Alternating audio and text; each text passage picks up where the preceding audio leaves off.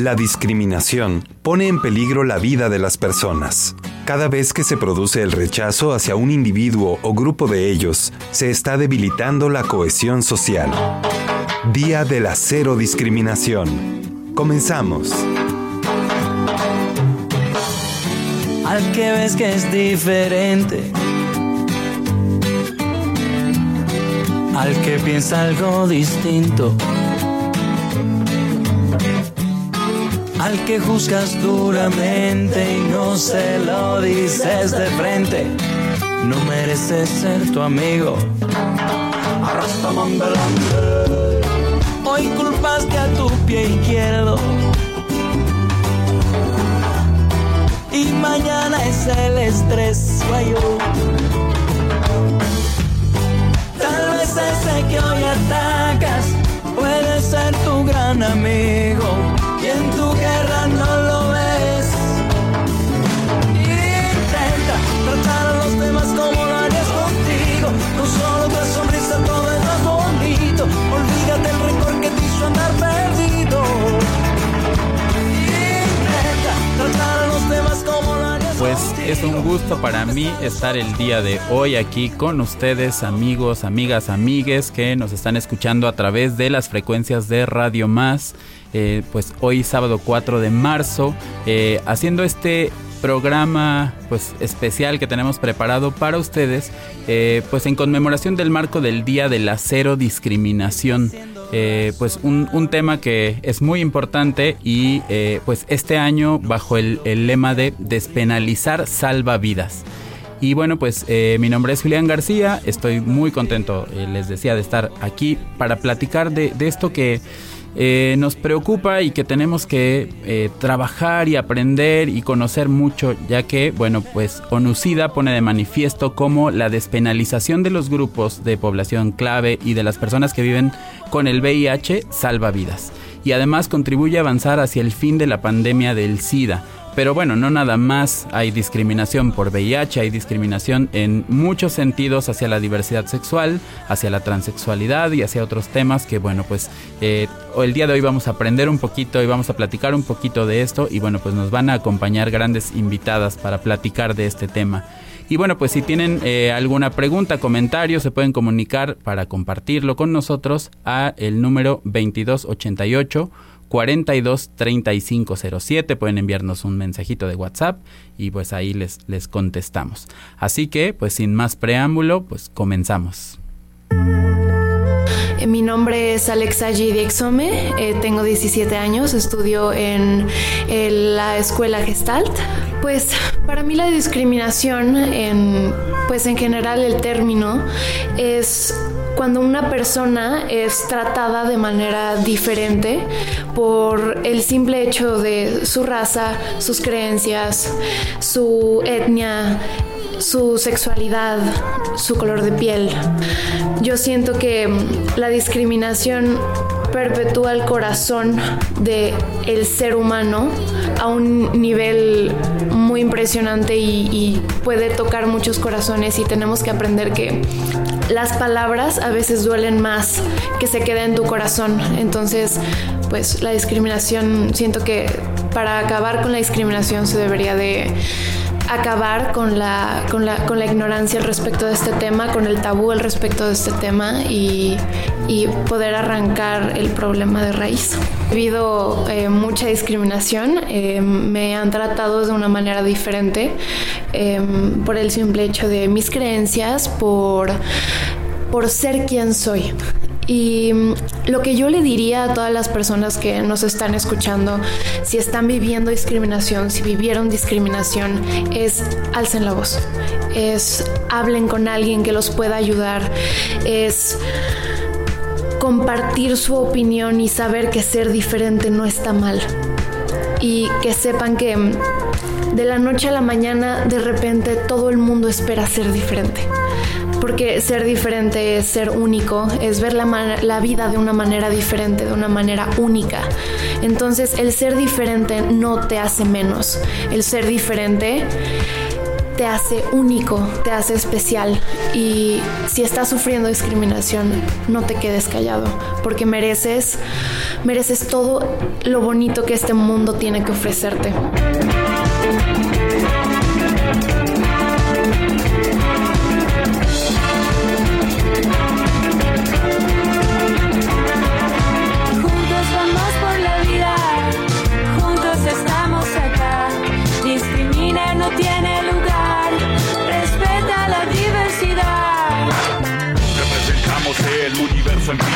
El viaje buscando la respuesta perdida. Yarica Magallanes soñando en puentes para unir a gente. Vamos, todos iguales. Todos los los cuatro elementos, las cuatro estaciones en distintas direcciones.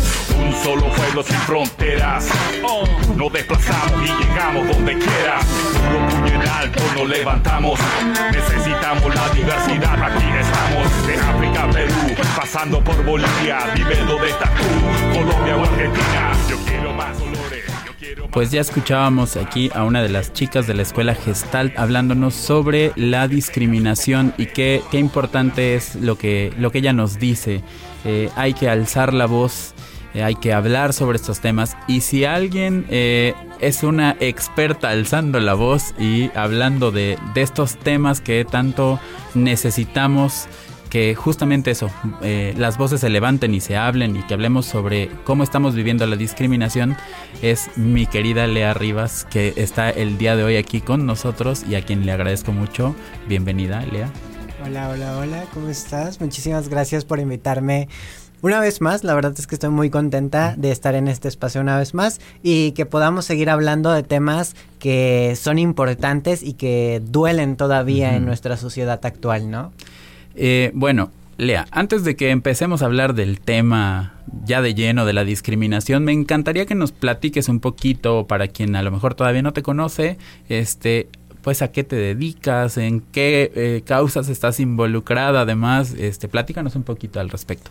Pues mi nombre es Lea, tengo 22 años, soy estudiante de psicología y soy activista por los derechos de las mujeres y las personas trans en el estado de Veracruz y a nivel nacional también actualmente. Eh, trabajo en la calle desde diferentes colectivas organizando eventos y formas de acompañar a las personas que son víctimas de violencia tanto de género como en razones por identidad y orientación sexual. Lo que busco y lo que siempre he seguido la idea de que ninguna persona está sola en este mundo. Y yo en algún punto de mi vida fui, fui víctima de violencia en razón de género. Entonces no me gustaría que ninguna persona se sienta sola como yo lo sentí en algún punto de mi vida. Claro, y, bien, bien nos decías tú y bien nos decía Alexa en, en la cápsula que escuchábamos, eh, qué importante es no quedarse solos o no sentirse solos cuando estamos hablando de este tema de discriminación. Pero es que además pensaría que eh, parece que no hay... Eh, cosa que se escape para la discriminación. O sea, de verdad es increíble cómo todo puede ser motivo de discriminación cuando alguien eh, pues quiere, quiere dañar a otro ser humano, ¿no? Y nos hace falta aprender mucho, eh, reconocer la violencia, reconocer la discriminación, hablar sobre ella, eh, no, pero no es fácil además cuando uno lo está viviendo este, y cuando uno lo está sufriendo además poder decir, oigan, a mí me pasa esto, ¿no? Por, por, dónde, por dónde, sobre todo los más jóvenes, eh, empiezan a reconocer que están viviendo discriminación y violencia. Mira, yo creo que justamente como mencionaste, no nada más hay que aprender sobre, sobre violencia, sino desaprender, ¿no? Porque muchas conductas que nos han dicho desde pequeñas y pequeños que son normales, son naturales, eh, son constantemente discriminatorias o excluyentes, ¿no? Entonces yo creo que la educación empieza en casa y empezar a nombrar la violencia es el primer paso para erradicarla, porque si no reconocemos lo que algo es discriminativo o excluyente, va a seguir repitiéndose en diferentes patrones, ¿no? Entonces yo creo que lo principal es comenzar a hablar con las infancias sobre la autonomía, sobre sus cuerpos, sobre qué transgrede o no sus cuerpos y cómo tratarlo, ¿no? Porque incluso nos enseñan a no hablarlo, ¿no? Cuando estamos siendo víctimas de violencia, de discriminación, nos enseñan a quedarnos calladas o callados por vergüenza, ¿no? Entonces, también enseñarles a las infancias que tienen eh, con quien confiar, que no están solas, solos o soles y que los adultos y las adultas podemos acompañarles en este proceso de pues de duelo, ¿no? Porque la discriminación en sí duele. Entonces, eh, empezar a, hablarles de violencia, sobre las conductas que son violencia y cómo no ejercerlas en sí. Pero es que además eh, creo que los, los más grandes somos los que necesitamos aprender o desaprender más bien eh, este tema de, de, la violencia. Hablando de discriminación, por ejemplo, yo, yo recuerdo mucho mi época de secundaria, ¿no? Este, que creo que es un, un punto en el que uno eh, se enfrenta mucho más a, a, estas cuestiones. Y yo me acuerdo que, bueno, años después, haciendo un análisis de mi etapa de secundaria, yo decía, yo no sufrí discriminación por ser gay. Este, en mi caso no, no viví el bullying, no tal. Pero después, conforme uno va creciendo, va aprendiendo, se va involucrando en estos temas, eh, yo decía, no, por supuesto que sí sufrí discriminación y sí sufrí bullying y desde alumnos, ¿no? Compañeros míos, este, maestros, eh, muchos comentarios, este, muy agresivos por, por una orientación sexual distinta, este, que ni siquiera era como que, como que expresara tanto porque digo no no iba este diciendo este hola me llamo Julián y soy gay no simplemente eh, la gente asume cosas sobre uno y a partir de ahí empiezan estos actos de discriminación no este y digo em, no tiene que ver con, con si uno este, expresa un género o si uno es este, afeminado, si uno es masculino, si uno es como sea. De todas formas, alguien asume algo sobre ti o toma una característica tuya y la vuelve un motivo de discriminación y violencia, ¿no? Y entonces tú que eres súper jovencita además, ¿no? Este, te, te toca vivir otra, otra etapa, otra época, ¿no? En la que los más jóvenes sí están identificando un poquito más y somos los más grandes los que tenemos un problema todavía. Sí, yo creo que hay una raíz eh, profunda en las mentes adultas, en las personas adultas, porque definitivamente eh, pues crecieron en un entorno en donde la violencia era completamente más eh, naturalizada, ¿no? Yo también recuerdo mucho, eh, bueno, desde que estoy en el kinder, recuerdo que me hacían bullying, que me discriminaban desde chiquita. Recuerdo tenía cuatro años y ya en el jardín los niños no me dejaban jugar con ellos los juguetes porque me decían que yo parecía niña, ¿no? O que yo hacía cosas de niña. Entonces, eh, todas estas discriminaciones marcaron un punto importante en mi vida que incluso eh, llegué a negar en mi adolescencia, ¿no? Yo también decía, no, es que yo no he sufrido violencia, no, es que eh, yo la he pasado normal, pero no es cierto, o sea, yo creo que son eventos completamente traumáticos que nos hacen sentir como si no hubieran pasado, ¿no? O preferimos no recordarlos para que no duelan. Entonces, eh, la verdad es que sí es lamentable que desde, pues digo, teníamos cuatro años y los niños, yo escuchaba que mis compañeros ya decían palabras completamente despectivas que hacían daño, ¿no? Y eso no significa que el problema esté en ellos y ellas, es porque lo escuchan de otros adultos, están replicando discursos que supongo escucharon de sus familias, de sus papás, de sus tíos. Entonces yo creo que también hay que tener como mucho cuidado en eso, ¿no? Porque digo, sí, mi infancia también, yo inicié mi transición a los 14 años, entonces también fue un proceso completamente distinto en el que los profesores se burlaban de mí, eh, iba a las plazas y se burlaban de mí, en la calle, en el transporte público. Vivimos en una sociedad que eh, constantemente está discriminando pero justamente mencionaste la raíz de lo que es la discriminación, ¿no? Es este, es esta violencia, esta parte de la violencia en la que se rechaza o se excluye todo aquello que no es normativo, ¿no?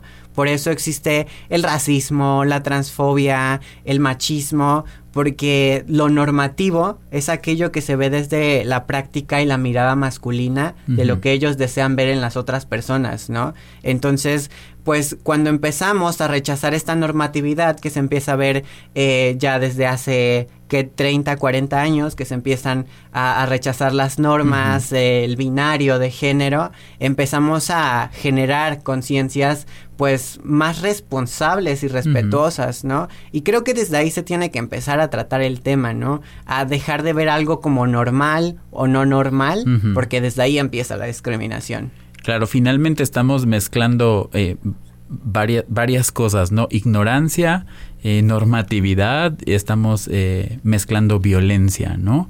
Y bueno, pues vamos a escuchar una otra cápsula más eh, y bueno, vamos a, a platicar un poquito más al respecto de esto, pero vamos primero con la cápsula nombre es Marcos Íñigo Flores Rivera, tengo 18 años, estudio en la prepa gestal. Bueno, desde mi punto de vista la discriminación es cuando se le priva de sus derechos a cualquier persona, afecta de muchas maneras. Parte de la discriminación es eh, las acciones que tienen las otras personas para opacarnos y apagar nuestra luz, para dejar de ser nosotros mismos. Todas las personas, eh, independientemente de nuestra edad, podemos sufrir discriminación pero en ámbitos totalmente diferentes.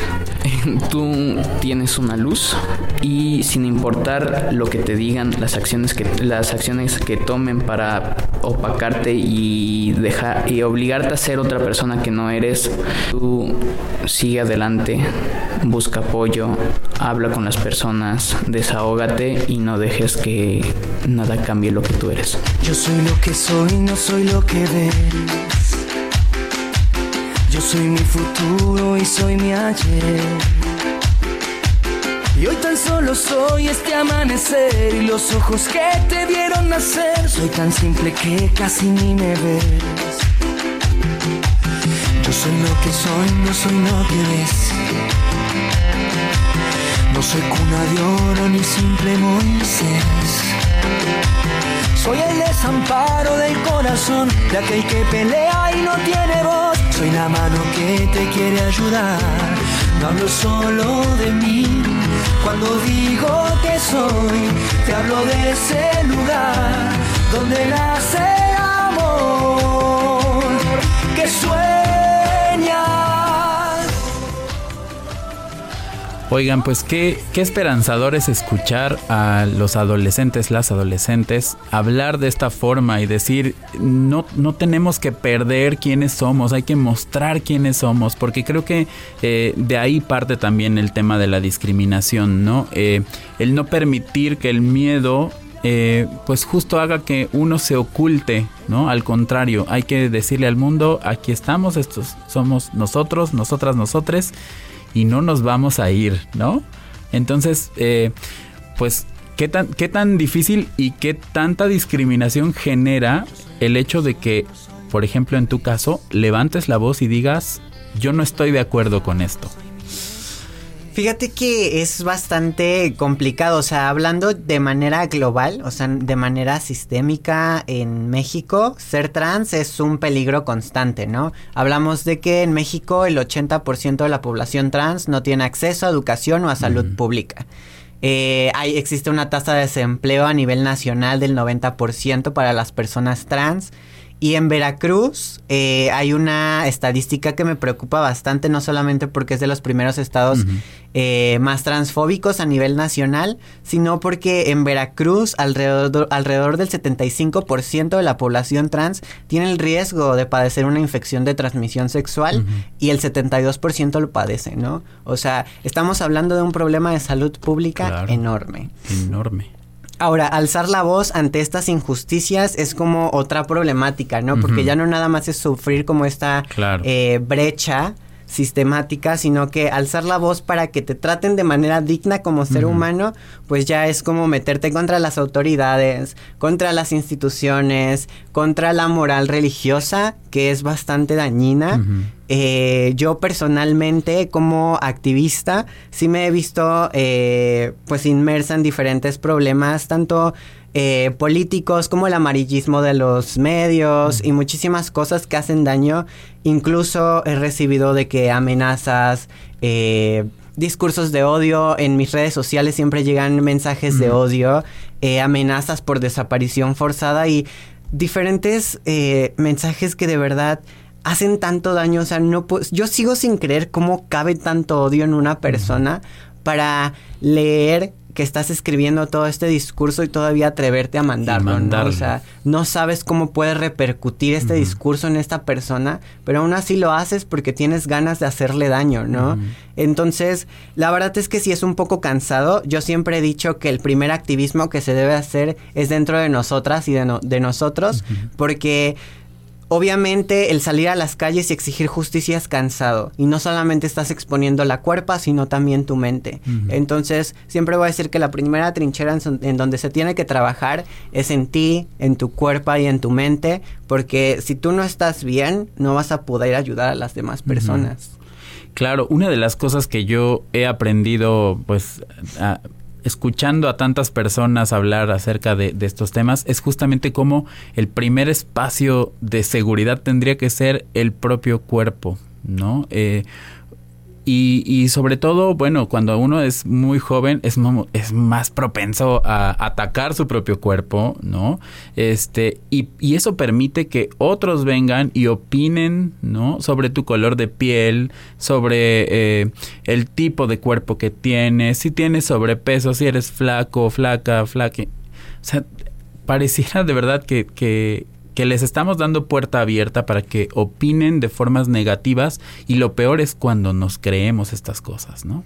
Sí, la verdad es que es lamentable y es que es justamente lo que decía al principio, ¿no? Es porque vivimos en estas no, en estas reglas normativas que nos dicen cómo debe, debe, ser un cuerpo, cómo se debe de ver una mujer, cómo se debe de ver un hombre y si no te adaptas a estas normas, pues la gente te va a juzgar, ¿no? Y realmente hay como este permiso social de que las personas opinen de tu cuerpo o, de, o de tu vida o de cómo la llevas porque no estás cumpliendo con sus expectativas, ¿no? Entonces es donde se tiene que trabajar en las narrativas, en cómo hablamos con los adolescentes y las adolescentes, no solamente a cómo lidiar con, la violencia, sino de no ejercerla, ¿no? Porque todos estos discursos siempre van dirigidos a las víctimas, a qué hacer si, si eres víctima de discriminación, de violencia, pero ¿por qué no lanzamos un título más tajante y decimos no violentes, ¿no? Sí, es que a final de cuentas lo que necesitamos es justo frenar la violencia. No solamente es una cuestión de enseñarle a los demás a defenderse, ¿no? O a poner límites, sino que más bien tendríamos que estar enseñando a no violentar los cuerpos ajenos a no eh, violentar las opiniones ajenas, este, las creencias, ¿no? O sea, es, es, es, impresionante. Este, incluso justo hoy, hoy que venía para acá en un taxi, el taxista me decía, este, acabo de, de, pelearme con una persona porque le dije que no estoy de acuerdo con el gobierno y él me dijo que sí y nos peleamos y se bajó y se fue, ¿no? O sea, todo, todo nos genera este, este conflicto tan, tan grande, este, reaccionamos de manera violenta todo el tiempo y bueno, pues eh, no podemos seguir así, tenemos que reaprender muchas cosas.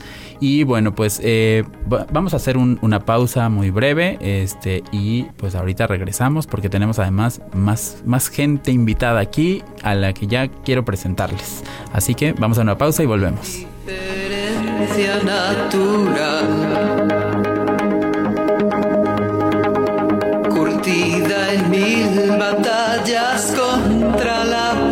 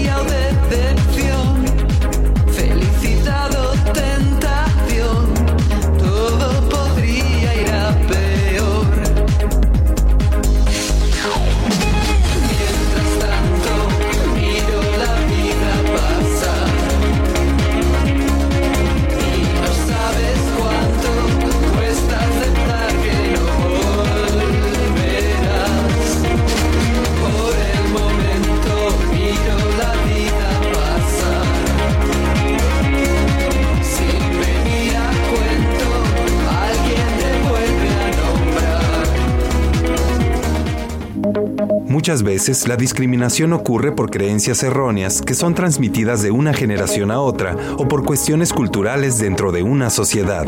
Cultivar la cero discriminación desde temprana edad es un acto de responsabilidad. Día de la cero discriminación. Despenalizar salva vidas. Regresamos. La penalización impulsa la discriminación y las desigualdades estructurales. Arrebata a las personas la esperanza de disfrutar de una vida sana y plena. Día de la cero discriminación. Despenalizar salva vidas. Continuamos.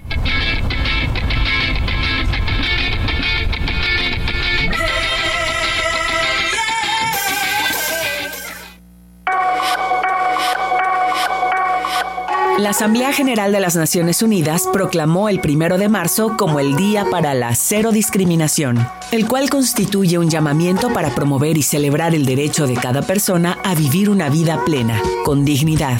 En el Día de la Cero Discriminación de este año, bajo el lema Despenalizar salvavidas, ONUCIDA pone de manifiesto cómo la despenalización de los grupos de población clave y de las personas que viven con el VIH salva vidas y contribuye a avanzar hacia el fin de la pandemia del SIDA. Sin embargo, y a pesar de que se han producido algunas reformas esperanzadoras, el mundo está lejos de alcanzar este objetivo. De hecho, según ONU-SIDA, hoy en día existen 134 países que penalizan explícitamente o persiguen de algún otro modo la exposición, ocultación o transmisión del VIH. 20 que penalizan o persiguen a las personas transgénero, 153 que penalizan al menos un aspecto del trabajo sexual y 67 que actualmente penalizan relaciones sexuales entre personas del mismo sexo. Además, 48 países siguen imponiendo restricciones de entrada en su territorio a las personas que viven con el VIH y 53 informan que exigen la realización de pruebas del VIH para, por ejemplo, obtener certificados de matrimonio o para ejercer determinadas profesiones. Por su parte, 106 países declaran que para que los adolescentes puedan acceder a las pruebas del VIH se requiere el consentimiento paterno. La penalización impulsa la discriminación y las desigualdades estructurales. Arrebata a las personas la esperanza de disfrutar de una vida sana y plena y retrasa el fin del SIDA fallo positivo anuncio.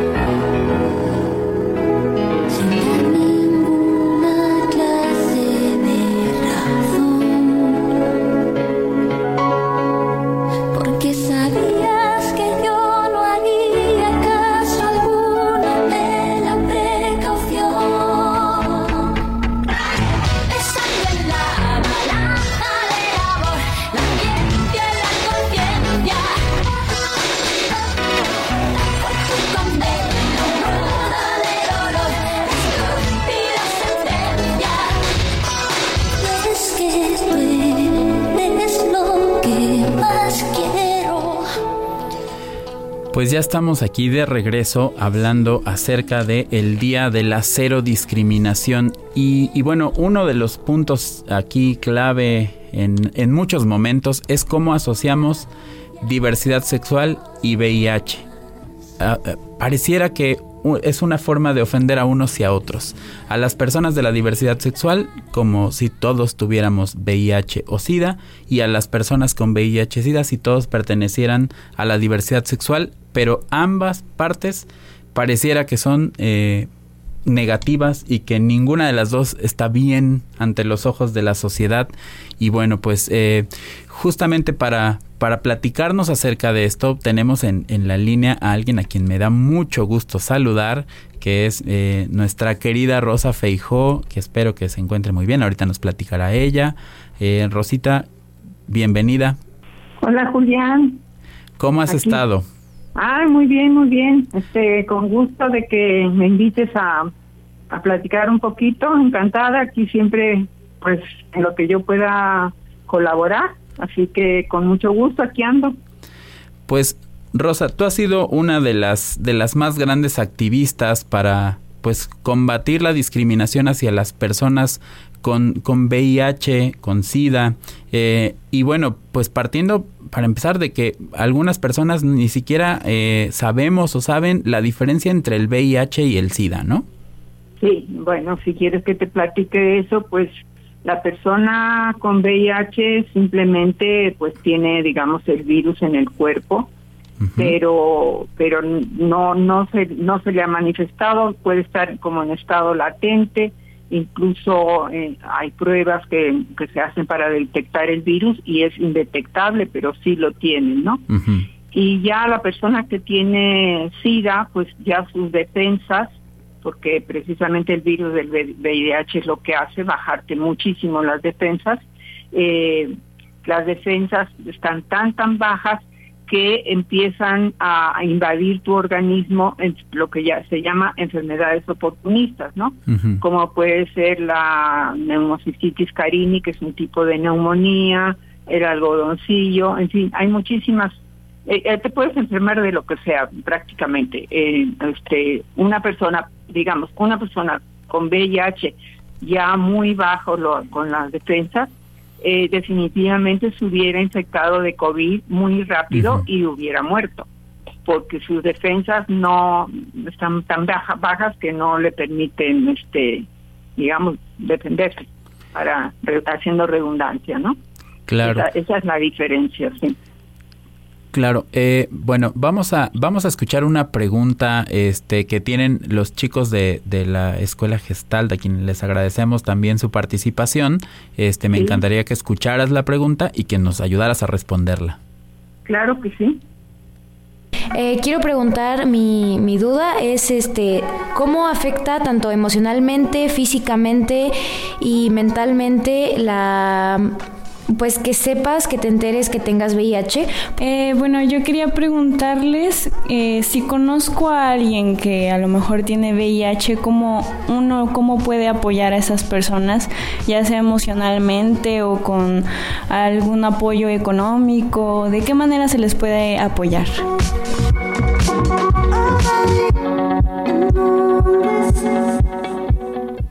Bueno, pues a ver, este Rosa, ayúdanos a responder. Cuando se entera que tiene VIH, aún ahora, a pesar de que el virus del VIH apareció, no sé, hace ya creo como 40 años, eh, pues sí afecta muchísimo porque hay muchísima ignorancia todavía, desafortunadamente, en referencia a lo que es el virus del VIH, ¿no? eh, y sí afecta enseguida eh, cuando te dicen eres VIH positivo, pues lógicamente te asustas, piensas que te vas a morir rápido por la ignorancia, ¿no? Claro. Desde que te detectan el virus hasta que posiblemente pudieras morirte, pueden, podrían pasar 10 años antes. Ahorita simplemente sobrevives y puedes vivir 40, 50 años más. es, es que hay mucha ignorancia a pesar de todas las campañas que se han hecho y sí afecta pues físicamente, te, desmoralizas, eh, mm, parte de, la cuestión del VIH es que empiezas a, adelgazarte y a tener sudores mientras estás durmiendo, en fin, hay una serie de síntomas físicos, eh, sobre todo la, la cuestión de, la, de adelgazarte, ¿no? Y eh, pues, psicológicamente todo esto sí, por supuesto, afecta.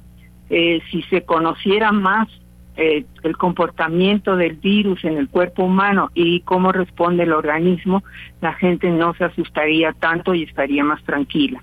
Hoy en día el virus del VIH no es mortal, se puede superar, incluso personas que caen en la etapa del SIDA, o sea, ya con las defensas muy, muy bajas eh, y que pudieran morirse, ya hoy la medicina moderna tiene una serie de medicamentos que te sacan del cuadro de, de, SIDA y te vuelven a subir, digamos, a, a la etapa de VIH, donde tus defensas están pues más normales, ¿no?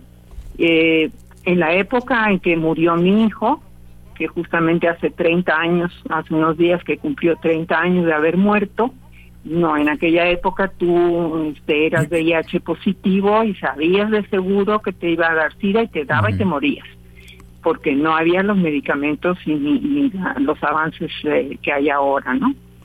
En cuanto a la segunda pregunta, pues lo mejor que puede una persona hacer cuando te un amigo te dice o un familiar te dice soy VIH positivo, pues nada, este decirle muy bien, pues sigue siendo mi amigo, yo te sigo queriendo y quitarse el miedo, una, ¿no? De, tocarlo, de abrazarlo, porque no se transmite de esa manera, eh, ni siquiera dándose un beso. O sea, la mejor manera de tratar a una, un chico o una chica que puedan tener VIH, sobre todo es, es el caso de los muchachos, ¿no? Más que con las, las chicas, es seguirlo tratando de una manera totalmente normal.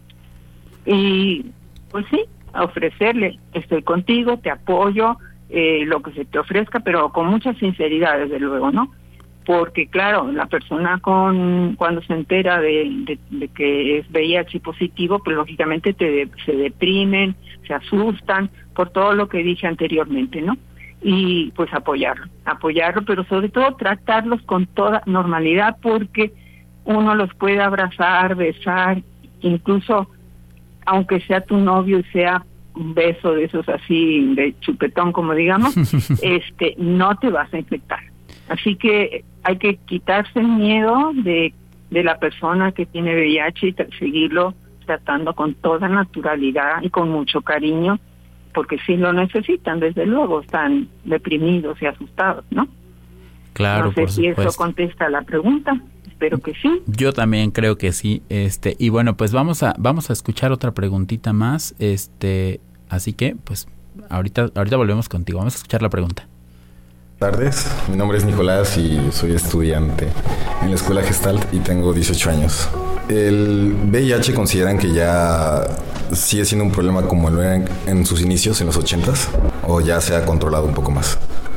Bueno, es que considero que ya eh, es un tema del que ya se ha informado mucho, pero me gustaría saber si ha habido como un avance en el desarrollo de alguna cura o algo por el estilo.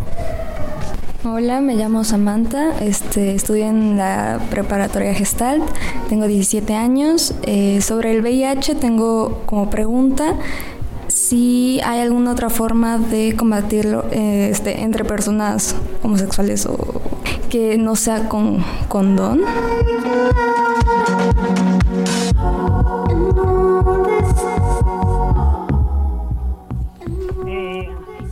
Eh, la primera pregunta, eh, desafortunadamente no estoy muy al día porque yo hace tiempo que ya no me dedico a esto, no estoy muy al día en cuanto a los medicamentos y eso, pero lo que sí sé es que pues antes había las personas con VIH tenían que tomar no sé 10, 15 pastillas al día.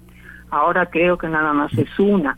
Eh, sí han habido muchos avances en la, en la cuestión médica, y como dije anteriormente, ¿no? Pues ya este es una es una enfermedad que, que se considera ya crónica, de manera crónica, porque bueno, una vez que tienes el virus adentro, eh, no se no se llega a eliminar con los medicamentos, pero sí se llega a la, la situación que se llama indetectable. O sea, tienes el virus adentro, pero está en tan poquísima cantidad que eh, las pruebas que hacen no lo detectan y tú puedes seguir haciendo tu vida normal.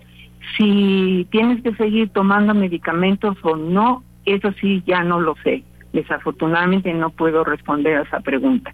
Pero la vida se hace pues mucho más este, ligera, ¿no? Cuando eh, llegas a, ese punto de, virus indetectable. Y en cuanto a la segunda pregunta, pues eh, no, hasta donde yo sé, no, la única forma de prevención es el condón, o bueno, eh, mm, simplemente la abstención, ¿no? Sí, no que no haya en la relación sexual, que no haya penetración, que ahí es donde viene, viene la, la, la posibilidad de infectarse, ¿no? O sea, abstención, no, no penetrar o el condón, hasta donde yo sé. No sé si ¿Cómo, ¿Qué dices tú, Julián? ¿Respondí bien o no? Sí, bueno, yo mencionaría quizás ahí el, el uso del PrEP, pero por supuesto que, eh, pues sobre todo recomendarles a los chicos, chicas y chiques que usen condón, este, aunque existe a lo mejor otras, otras opciones, bueno, pues eh, el condón les va a prevenir otras enfermedades, otras infecciones eh, y embarazos y otras cosas. Así que, este, aunque sí pudiera existir, pues siempre vamos a recomendar el, uso del condón. Eh, mi querida Rosa, pues alguna reflexión eh, sobre este día de la cero discriminación, algo que quieras hacerle llegar al, al público que nos escucha. Ay, pues este, pensar que realmente eh, la cero discriminación la vamos a lograr a través del conocimiento, ¿no? Porque precisamente pues sí hay mucha ignorancia en, en referencia a todo, en referencia al VIH, al SIDA, a la diversidad sexual. Hay una ignorancia total, la gente no no lee, no se interesa, yo no sé por qué. Eh, hay también una saturación muy grande entre los jóvenes porque van continuamente a las escuelas a darles pláticas sobre el VIH y qué sé yo. Yo creo que es una otra vez, ya vinieron a hablarnos del SIDA y ya ni siquiera escuchan. Eh, eso es algo que alguien me, me comentó ya hace años incluso. Entonces, pero la verdad es esa, que si uno no conoce bien, digamos, a tu enemigo, pues no puedes combatirlo, ni superarlo ni aceptarlo, ¿no? O sea, hay que hay que poner de nuestra parte eh, la ciudadanía en conocer bien esos dos aspectos de mm, de los que estamos hablando, ¿no? Del VIH y la discriminación contra las personas de la diversidad sexual. Desde luego que eso aplica para todo, ¿no? Discriminación racial, discriminación hacia la mujer, eh, para todo el conocimiento es lo único que nos puede ayudar. Claro. Y, creo que con eso. Sí, claro. Bueno, pues muchísimas gracias. Te, te agradecemos mucho eh, que, que, te hayas eh, comunicado aquí con nosotros, que hayamos podido hacer este enlace. Este es muy importante la opinión de gente que ha estado involucrada en, en el activismo, pues por tanto tiempo como tú. Te mando un abrazo enorme, enorme. por acordarte de mí. y espero que nos veamos pronto. Espero que sí. Hay un cafecito pendiente por ahí. Perfecto. Muchas gracias, Rosa. Dale un abrazo. Bye. Perfecto. Pues continuamos. Mi nombre es Andrea Rodríguez Blancas, tengo 18 años y para mí la discriminación es prácticamente hacer sentir mal a alguien más, ya sea por su cultura, su color de piel, su orientación sexual. O sea, creo que ahora, por ejemplo, a la edad de 17, 18 años o hasta incluso un poco antes, hacen incluso bromas entre ellos como si fuera eh, divertido. O sea, ellos lo hacen ver de manera divertida el hecho de hacer sentir a alguien más, ya sea por, sobre todo por, desde antes por los papás, por lo que le van enseñando a uno, en plan, qué es lo más normal en la actualidad y entre la sociedad y qué es lo más este, raro de ver, ¿no? Por ejemplo, no sé, dos parejas este, de mujer y mujer y este, no sé, a lo mejor eso lo pueden tomar como, como insultar a alguien más, en plan, ah, tus papás son dos mamás, ¿no? Soy muy de jugar videojuegos en línea y es muy común encontrarse con gente de otros países, ya sea, no sé, americanos o gente de, de Países Bajos. Este, y es muy común que, bueno, a mí me ha pasado que por hablar español o por ser mexicana te discriminen, ¿no? Por ser morena. La envidia es como un puñal. ¿A quién se lo voy a clavar? aunque recuerdo que la maldad siempre se vuelve palabrería y obsesión. Produce muy mala impresión. Te comento que insultar no es ninguna novedad. Malgasto mi talento destrozando a los demás. Bueno, pues eh, lo prometido es deuda. Les dije que teníamos grandes invitadas el día de hoy y pues eh, alguien que sin duda es un referente en, temas de eh, diversidad sexual, en temas de transexualidad y por supuesto todo lo que tiene que ver con la discriminación hacia las personas diversas, pues es mi querida Silvia Susana Jacome que está aquí con nosotros y le agradezco infinitamente que, que haya venido el día de hoy. Hola, ¿qué tal? Bueno, pues con muchísimo gusto, muy agradecida por la invitación y bueno, estos temas que pues desgraciadamente siguen vigentes, todavía seguimos viviendo mucha discriminación y pues por más avances que, vayamos logrando, es un, es un mal que tendremos que erradicar en algún momento. Y, además es, es importante hablar de el tema de la discriminación que están viviendo actualmente las personas eh, trans, porque creo que es una de las discriminaciones más, más fuertes y más violentas eh, que, hemos vivido, si bien toda discriminación es violenta, creo que las personas trans eh, la han llevado más difícil. Yo creo que sí, por varios motivos, ¿no? Uno de ellos es que pues somos más visibles, ¿no? Sobre todo las mujeres trans, los hombres pues muchas veces con tratamientos hormonales eh, tienen una apariencia más cercana a lo que la sociedad, ¿no? Espera del pues de la imagen ¿no? física corporal de un hombre. Eh, para las mujeres es más difícil pasar desapercibidas. A algunas no nos importa demasiado pasar desapercibidas, pero obviamente eso eso ocasiona eh, la discriminación, ¿no? A, diferencia y no no quiere decir que haya grados, ¿no? Y, quién más, quién menos, pero también yo lo que he dicho es que una persona homosexual, hombre o mujer, pues lo es en tanto tiene una pareja, ¿no? O sea, si yo siendo lesbiana voy por la calle sola, pues nadie puede pensar que soy lesbiana, ¿no? Pero sí eh, es mucho más evidente la, la, la imagen de una, de una persona trans. Y por otro lado también, y aquí quizá también detenerme en el tema de las mujeres trans, es este, este sistema patriarcal en donde pues se supone o se ha construido una sociedad en donde los hombres valen más que las mujeres. Entonces, si de por sí una mujer, una mujer cisgénero, es vista como inferior, bueno, pues una mujer transgénero es vista como traidora, ¿no? Como decir, bueno, si tú ya tenías el privilegio de ser hombre, ¿cómo es que ahora eh, quieres vivir como mujer? Como, además, como si fuera un deseo, ¿no? Que, Digo, mm, yo estoy muy feliz viviendo como mujer, no lo escogí, pero eh, eh, me parece que se vive desde, desde, otra, desde otra óptica. Sin embargo, para muchas personas, ¿no? Sobre todo padres de familia, ¿no? Y subrayo el padres porque hemos documentado que hay más apoyo de mamás hacia hijos e hijas trans,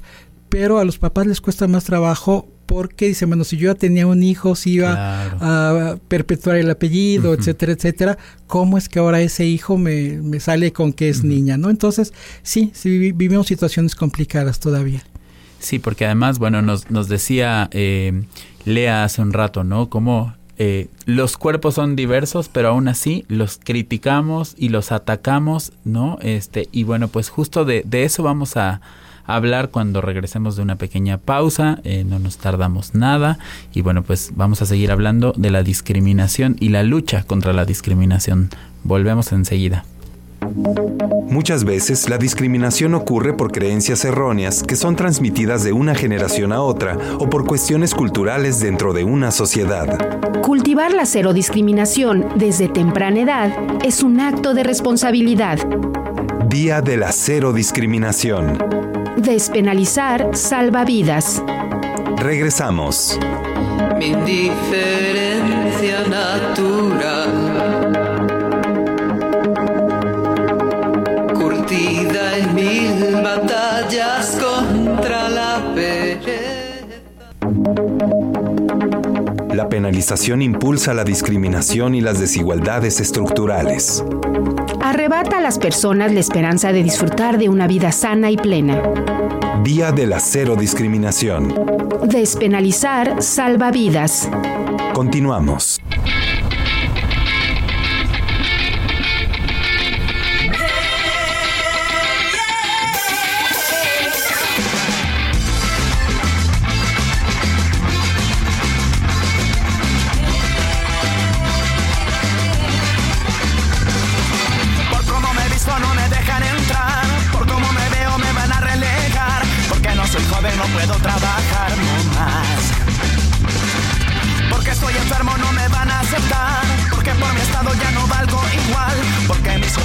Llegó a molestar, no más.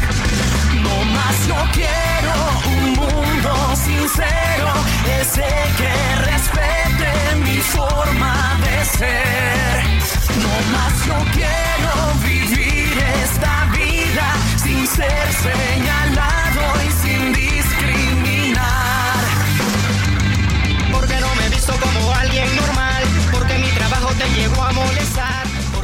Pues ya que estamos hablando del Día de la Cero Discriminación, quisiera preguntarles, ¿cómo desaprendemos todo lo que sabemos de ser hombres y mujeres y la binariedad para no discriminar a las personas trans?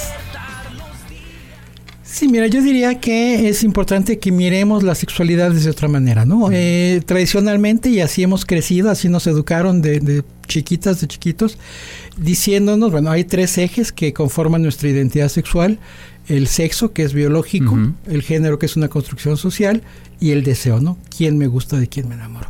Y entonces se nos hizo creer que lo natural, que lo normal, que lo adecuado, que lo sano, que lo correcto era que si yo soy macho, es decir, si yo tengo uh -huh. eh, pene y testículos, entonces yo soy hombre y entonces me tienen que gustar las mujeres. Si yo soy hembra, tengo una vulva, entonces debo ser mujer y me tienen que gustar los hombres. Y así crecimos. Uh -huh. Así como pensamos que lo normal es escribir con la, con la mano derecha uh -huh. y que los zurdos, las zurdas están mal, pues crecimos también pensando en esta eh, concordancia, ¿no? Eh, sin embargo, no es así. O sea, aunque en la mayoría de los casos pudiera darse esa coincidencia, uh -huh. no es así, ¿no? Y, y, lo que tendríamos que hacer es revolver todo eso como un rompecabezas, uh -huh. ¿no? En donde no exista ninguna concordancia y entonces poder mezclar cualquier combinación posible que son un montón, o claro. sea, simplemente si dividimos entre tres estas opciones, ¿no? En un extremo, en el otro o en medio, pues ya serían 81 posibilidades, ¿no? Más allá de lo LGBTTI. Claro. Entonces, si nos damos cuenta que es tan saludable tener esa y lo pongo entre comillas, concordancia, como tener cualquier otra combinación, entonces empezaríamos a entender que la sexualidad diversa es perfectamente válida y perfectamente saludable. Lea, ¿qué opinas? Sí, yo creo que sí, ya fue una respuesta bastante amplia. Yo justamente lo dije al principio, creo que es importante empezar a desaprender lo que mm. tenemos en conciencia, lo que es lo normal o lo natural, ¿no? Porque justamente como dice Silvia, eh, tenemos en consideración que lo natural o lo normal es que un hombre se relacione con una mujer, uh -huh. que un hombre sea heterosexual, que sea cis, y si llega a pensar una situación o, o llega a pensar de manera diferente a lo que le han dicho que tiene que ser, pues ya es motivo de discriminación, ¿no? Por eso existe como esta interseccionalidad de mirar la violencia no solamente desde una perspectiva ¿no? Claro. Porque entonces estamos invalidando las otras experiencias de sufrir violencia.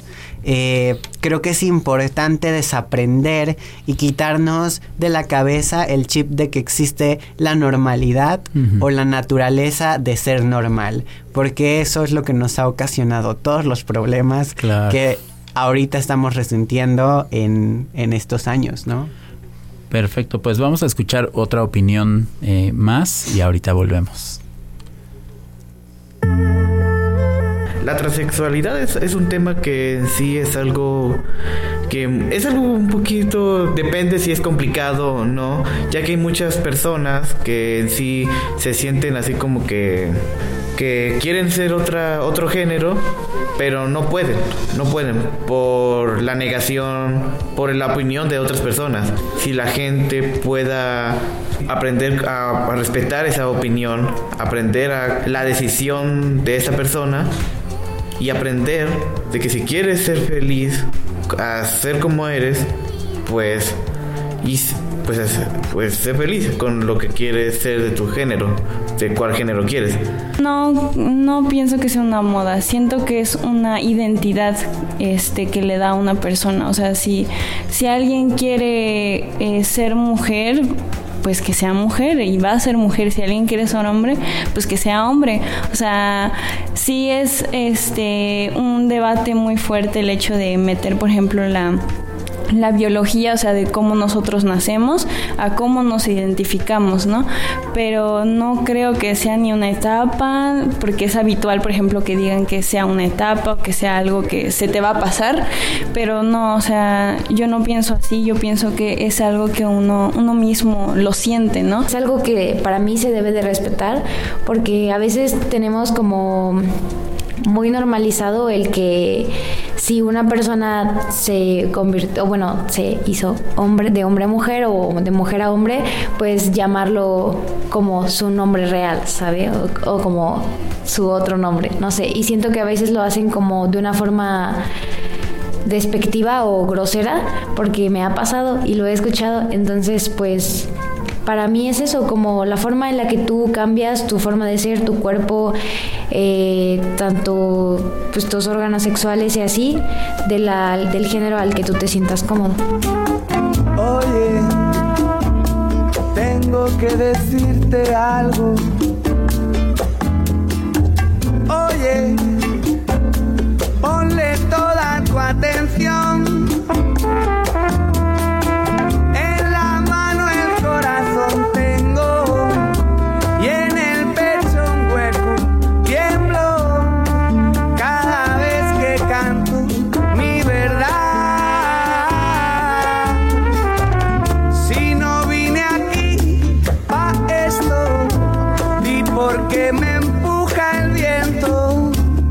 Esta luz me guía hasta ti.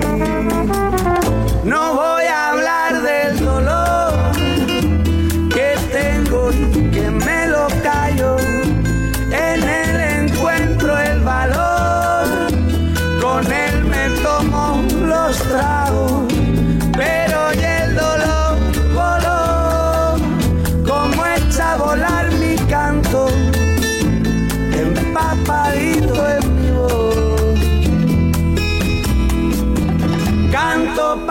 está despierto y pa'l que nada en su llanto. Canto pa'l que tiene miedo. Pues ya escuchamos eh, a, los, a los chicos, las opiniones de chicas y chicos, eh, pues que, que también necesitan saber muchas cosas, informarse de muchas cosas, entender la transexualidad, la diversidad, eh, entender eh, pues que todos estos conceptos muchas veces nos limitan, ¿no? Hasta para el disfrute propio nos limitan, ¿no? Eh, no sé, quisiera saber qué opinan de las cosas que escucharon, de, de las opiniones de estos chicos y chicas y chiques. Sí, mira, eh, hay una chica dijo algo muy importante, no no es una moda. De hecho, esto es algo que existe hace miles de años, literalmente, en muchísimas culturas. Esto que hoy llamamos transexualidad desde el siglo XX, pues ha existido en, en la cultura romana, en la India, aquí en Juchitán, Oaxaca, eh, con diferentes denominaciones. Incluso hay un dato que a mí me impactó cuando lo leí que encontraron recientemente una tumba en Praga, lo que hoy es Praga, República Checa, de una persona eh, enterrada, o sea, hoy se sabe perfectamente si el esqueleto pertenece a un macho o a una hembra, ¿no? Para ponerlo en términos de sexo biológico, y este esqueleto pertenecía a un macho, sin embargo, estaba enterrado cómo enterraban a las mujeres en aquella época, ¿no? Con, con ollas de barro, eh, mirando hacia el este, a diferencia de los hombres que lo- los enterraban con flechas y mirando hacia el este. ¿Qué quiere decir? Que bueno, pues fue una persona que nació y no sé si en algún momento tuvo alguna intervención, pero eh, nació con pene y sin embargo murió como mujer y por eso la enterraron como mujer. Entonces esto es, es muy, muy antiguo. Y por otro lado también decían, pues, si una persona quiere ser hombre, quiere ser mujer, eh, habría que matizar, ¿no? Claro. Yo lo decía hace rato, pues no es de que una quiera, una descubre, una, una persona trans descubre, así como yo puedo descubrir si me gustan los hombres o las mujeres, pues yo descubro en algún momento de mi vida, por lo regular en- esto se da en la infancia, si soy hombre o si soy mujer, o incluso si soy una, soy una persona no binaria. Y entonces lo que sí vo- voy a elegir es decir, bueno, voy a vivir de acuerdo con el género con el que me identifico o voy a tener que seguir aguantándome viviendo con el género que me impusieron, ¿no? Entonces, no es una eh, decisión, es un descubrimiento y a partir de ese descubrimiento, pues ya puedo yo tomar ahí sí la decisión de iniciar una transición hacia eh, mi vivencia desde el otro género. Claro, pero además qué importante es el lenguaje que usamos, ¿no? Eh, llamar a las cosas por su nombre, este, cuando sabemos, y si no, pues buscarle el nombre adecuado para que eh, justamente estos discursos violentos, eh, estos discursos en los que hay la discriminación terminen, ¿no? Decir las cosas como son. Algo que decían, por ejemplo, el nombre, ¿no? Que te puedan llamar por el nombre que tú eliges, con el que tú te identificas, con, con el, el que más te representa, qué importante es eso, ¿no? Y esa es una forma de discriminación muy frecuente, el llamar por el nombre eh, que pusieron al nacer los padres, ¿no? En lugar del nombre con el que te identificas. Sí, la verdad es que es como un apoyo emocional o bueno, una carga emocional bastante grande, ¿no? Yo me acuerdo, bueno, yo inicié mi transición a los 14 años, como ya lo había dicho, y la verdad es que para mí era un temor que cuando pasaban lista en la escuela tenían que decir en voz alta pues el nombre que eligieron mis papás, ¿no? Incluso hasta la universidad, que todavía no modificaba mis documentos oficiales, era un temor que gritaran a, pues en voz alta, ¿no? Mi nombre. Y justamente me exponía a que ejercieran violencia o me discriminaran mis compañeros y compañeras. Entonces, cuando empezaron a usar mi nombre elegido, era de verdad que mi alma descansaba completamente, ya no tenía ese temor de alzar la mano cuando decían un nombre que no me representaba, ¿no? Entonces es un apoyo completamente emocional que las personas empiecen a nombrar a las personas trans con sus nombres elegidos, porque una vez más eh, no sabemos qué tanto puede afectar emocionalmente a esa persona, ¿no? O con qué esté cargando además de esto, que el hecho de que tú no la llames como se identifica, pues puede generar otros problemas, ¿no? Eh, también creo que es importante, es, bonito escuchar a, voces jóvenes en estos temas porque creo que eh, pues refleja hacia dónde va la sociedad, ¿no? El cómo estamos viendo los temas y cómo los estamos tratando, ¿no? Que incluso aunque justamente como lo dices el lenguaje importa, eh, pues ya es importante que se esté nombrando, ¿no? Porque lo que no se nombra no existe. Y justamente como dijo Silvia, pues esto pues no es una etapa, ¿no? Eh, justamente a lo largo de la historia han existido y hemos existido las personas trans, solamente que han buscado la forma de borrarnos, ¿no? De que no seamos partícipes de la historia, porque yo estoy completamente segura de que la violencia y la ignorancia van de la mano. Y pues mientras más ignorantes y mientras más nos...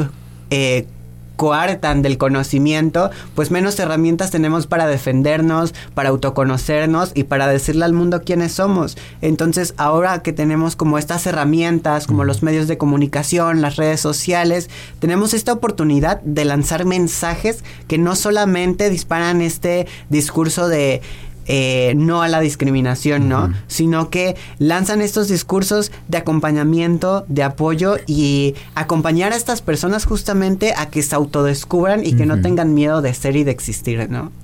Claro, y, eso me hace pensar entonces en cómo acompañamos a alguien eh, que está sufriendo discriminación, digo, eh, puede ser de cualquier tipo, pero eh, sobre todo cuando es por una cuestión de VIH, cuando es una cuestión de diversidad sexual, cuando es una persona trans que está, sobre todo los más jóvenes, las más jóvenes que están apenas descubriendo quiénes son y que todo su entorno dice, no, no eres esto, no, no seas esto, es una etapa, va a pasar.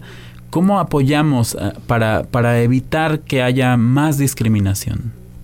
Sí, bueno, mira, pues esa, esa deconstrucción de la que hablábamos, ¿no? Porque desgraciadamente la discriminación, eh, específicamente en temas de la diversidad sexual, empieza en la misma persona. Es decir, o sea, todo el mundo decía, pues crecemos con esos esquemas, ¿no? O sea, independientemente si seamos gays, lesbianas, trans, crecemos con esos esquemas. Entonces, cuando descubre, ¿no?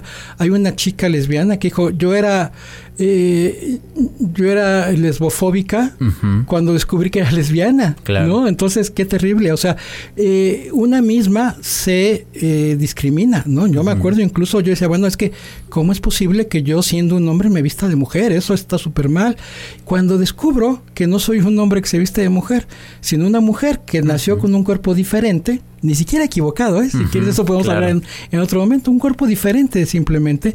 En ese momento me acepté, me acepté a mí misma, acepté mi cuerpo y empezó a cambiar todo. Entonces, eso yo creo que es la primera etapa, ¿no? Cómo, eh, pues, darme cuenta que no por ser gay, lesbiana, trans, estoy mal, estoy equivocada o soy una mala persona, ¿no? O sea, mi dignidad está intacta y a partir de ahí también reconocer, más bien conocer las leyes que me protegen. En el momento en que yo sepa, bueno, si tú me vas a discriminar, si tú me vas a hablar en masculino cuando yo me estoy asumiendo como una mujer, si tú me estás llamando con el nombre anterior, etcétera, etcétera, si tú me estás negando un departamento en renta porque soy trans, pues yo puedo acudir a CONAPRED, yo puedo acudir a derechos humanos, yo puedo acudir a tal y cual, y entonces eso empodera a la persona. Y ya en ese momento, por eso yo te decía hace rato, ¿no? E independientemente de que yo parezca o no parezca mujer a los ojos de la sociedad, yo sé que lo soy, yo sé los derechos que tengo y que nadie va a decirme cuál es mi género. Claro. Sí, pues sí, yo creo que es importante conocer eh, todos los derechos y las formas de discriminación que existen, ¿no? Eh, porque justamente hay una frase que dice que no hay discriminación si no conoces la manera en la que te están discriminando, ¿no? Entonces, como brindar estas herramientas para que las personas tengan a, su alcance el poder denunciar o el poder saber a dónde acudir cuando están siendo víctimas de discriminación, ¿no? Y justamente también para eso, para eso están estos espacios, para eso estamos las personas dentro de las colectivas, fuera de las colectivas, que pues si bien obviamente el conocimiento de estas leyes resulta ser un privilegio para personas que no tienen el acceso a todos estos medios, eh, pues existimos las personas, eh, las activistas, las colectivas, las asociaciones civiles que acompañamos a estas personas a, diferentes instancias para pues esclarecer sus dudas, para que interpongan sus denuncias, sus demandas y que aprendan a, a, defenderse también y acompañar a otras personas, ¿no? Porque por supuesto que también es como bien complicado que le digas a una persona, oye, pues aprende tus derechos para que te defiendas, ¿no? Para que no te discriminen. Yo creo que es... Eh, pues todo parcial porque no lo podemos aprender todo, incluso a, personas activistas pues nos se nos complica, ¿no? Porque es un mundo de información. Pero pues si podemos acercarlo a otras personas y compartir el conocimiento de manera horizontal, que es lo más sano, eh, pues nada, yo creo que así hacemos comunidad, colectividad y vamos sacando la discriminación y el odio de nuestros espacios. Claro, y bueno, vamos a hablar también de, justo a dónde acudir, pero antes tenemos todavía otras preguntas de, las chicas, chicos y chiques, así que vamos a escucharlas. Eh, sobre transexualidad, pues mm, no sé, me gustaría saber cómo afecta a las personas el hecho de, que no los traten como se sienten cómodos. O sea, si, si puede llegarlos a afectar así de una manera grave. O sea, como para llegar a ser un problema. Qué estudios nos pueden decir eso. Sobre transexual, ¿hay ya alguna forma de que puedan operarse y que sea gratuito para ellos, ellas, ellas? Eh, yo quiero preguntar que, bueno, me gustaría que nos explicaran de una forma como fácil de entender qué es la transexualidad, porque bueno, siento que tenemos como distintos tipos de conceptos.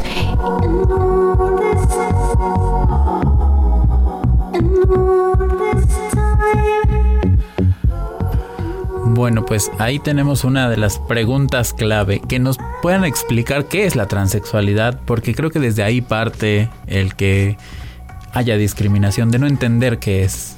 Sí, mira, tiene que ver con lo que decía en un principio, ¿no? Este esquema de eh, cuál es mi sexo, el sexo es biológico, es lo, esa es la, la gran la clave. Saber que sexo y género no es lo mismo. Mi sexo es biológico. Yo, como tengo pene, como tengo cromosomas XY, como tengo eh, más testosterona que estrógenos, etcétera, etcétera, yo soy macho. Sin embargo, mi identidad de género es femenina, es de mujer. ¿Por qué? Porque esa es una construcción social. Cuando yo era muy chica, desde los 3, 4 años, ya en el kinder, pues yo me juntaba con las niñas, o sea, yo me sentía más identificada con las niñas.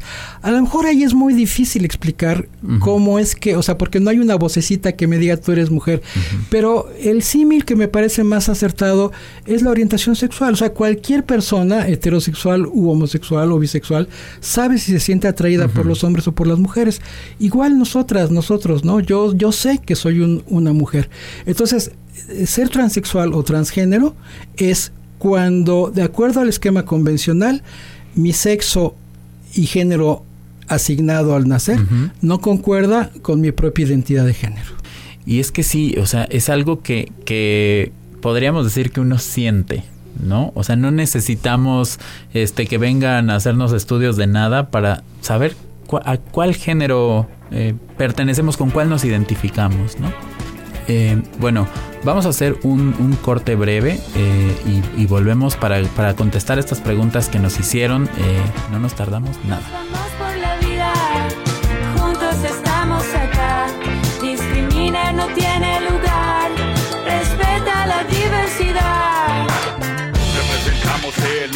El viaje buscando la respuesta perdida. Yarika Magallanes soñando en puentes para unir a gente. Vamos, todos iguales, todos los matices, los cuatro elementos, las cuatro estaciones en distintas direcciones. Un solo pueblo sin fronteras. Nos desplazamos y llegamos donde quiera. En alto nos levantamos.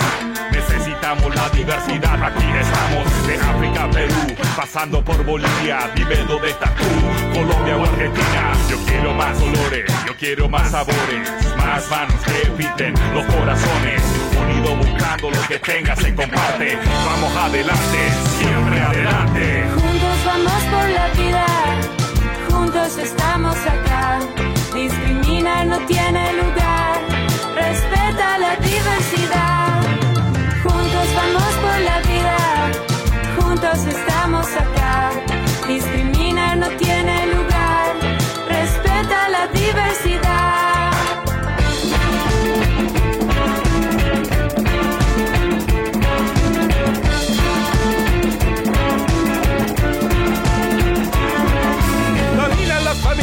llenando de sabores las comidas y razones de mantenerse unidos, juntando las manos, luchar por lo justo, por eso cantamos ser uno, muchos y diversos a la vez.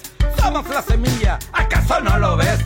Riqueza de la humanidad es diversidad, diferentes en culturas, iguales. Camino de la mezcla, camino del amor, camino para con el viento, mezclemos nuestra sangre, todos los elementos. Para que nunca olvidemos de dónde es que venimos, abrir toda la casa, ese es el camino. Juntos vamos por la vida, juntos estamos acá, discrimina no tiene lugar, respeta la diversidad. Juntos vamos por la vida estamos acá. Discrimina no tiene lugar, respeta la diversidad.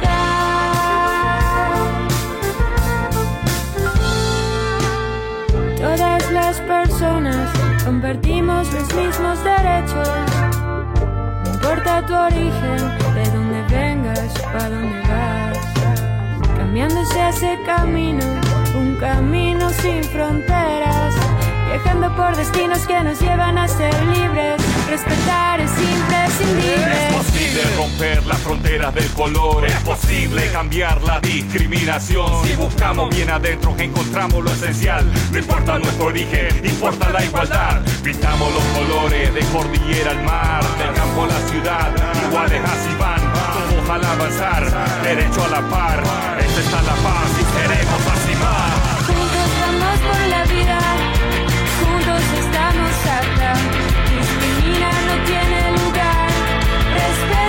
diversidad. Juntos vamos por la vida, juntos estamos acá. Discrimina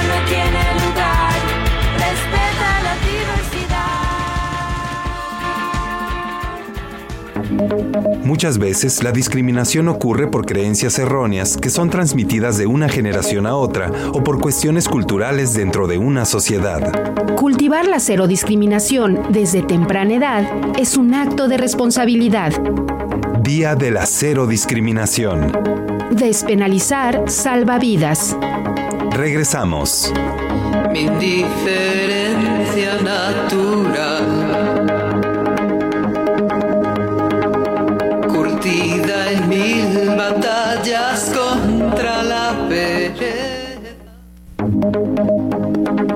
La penalización impulsa la discriminación y las desigualdades estructurales.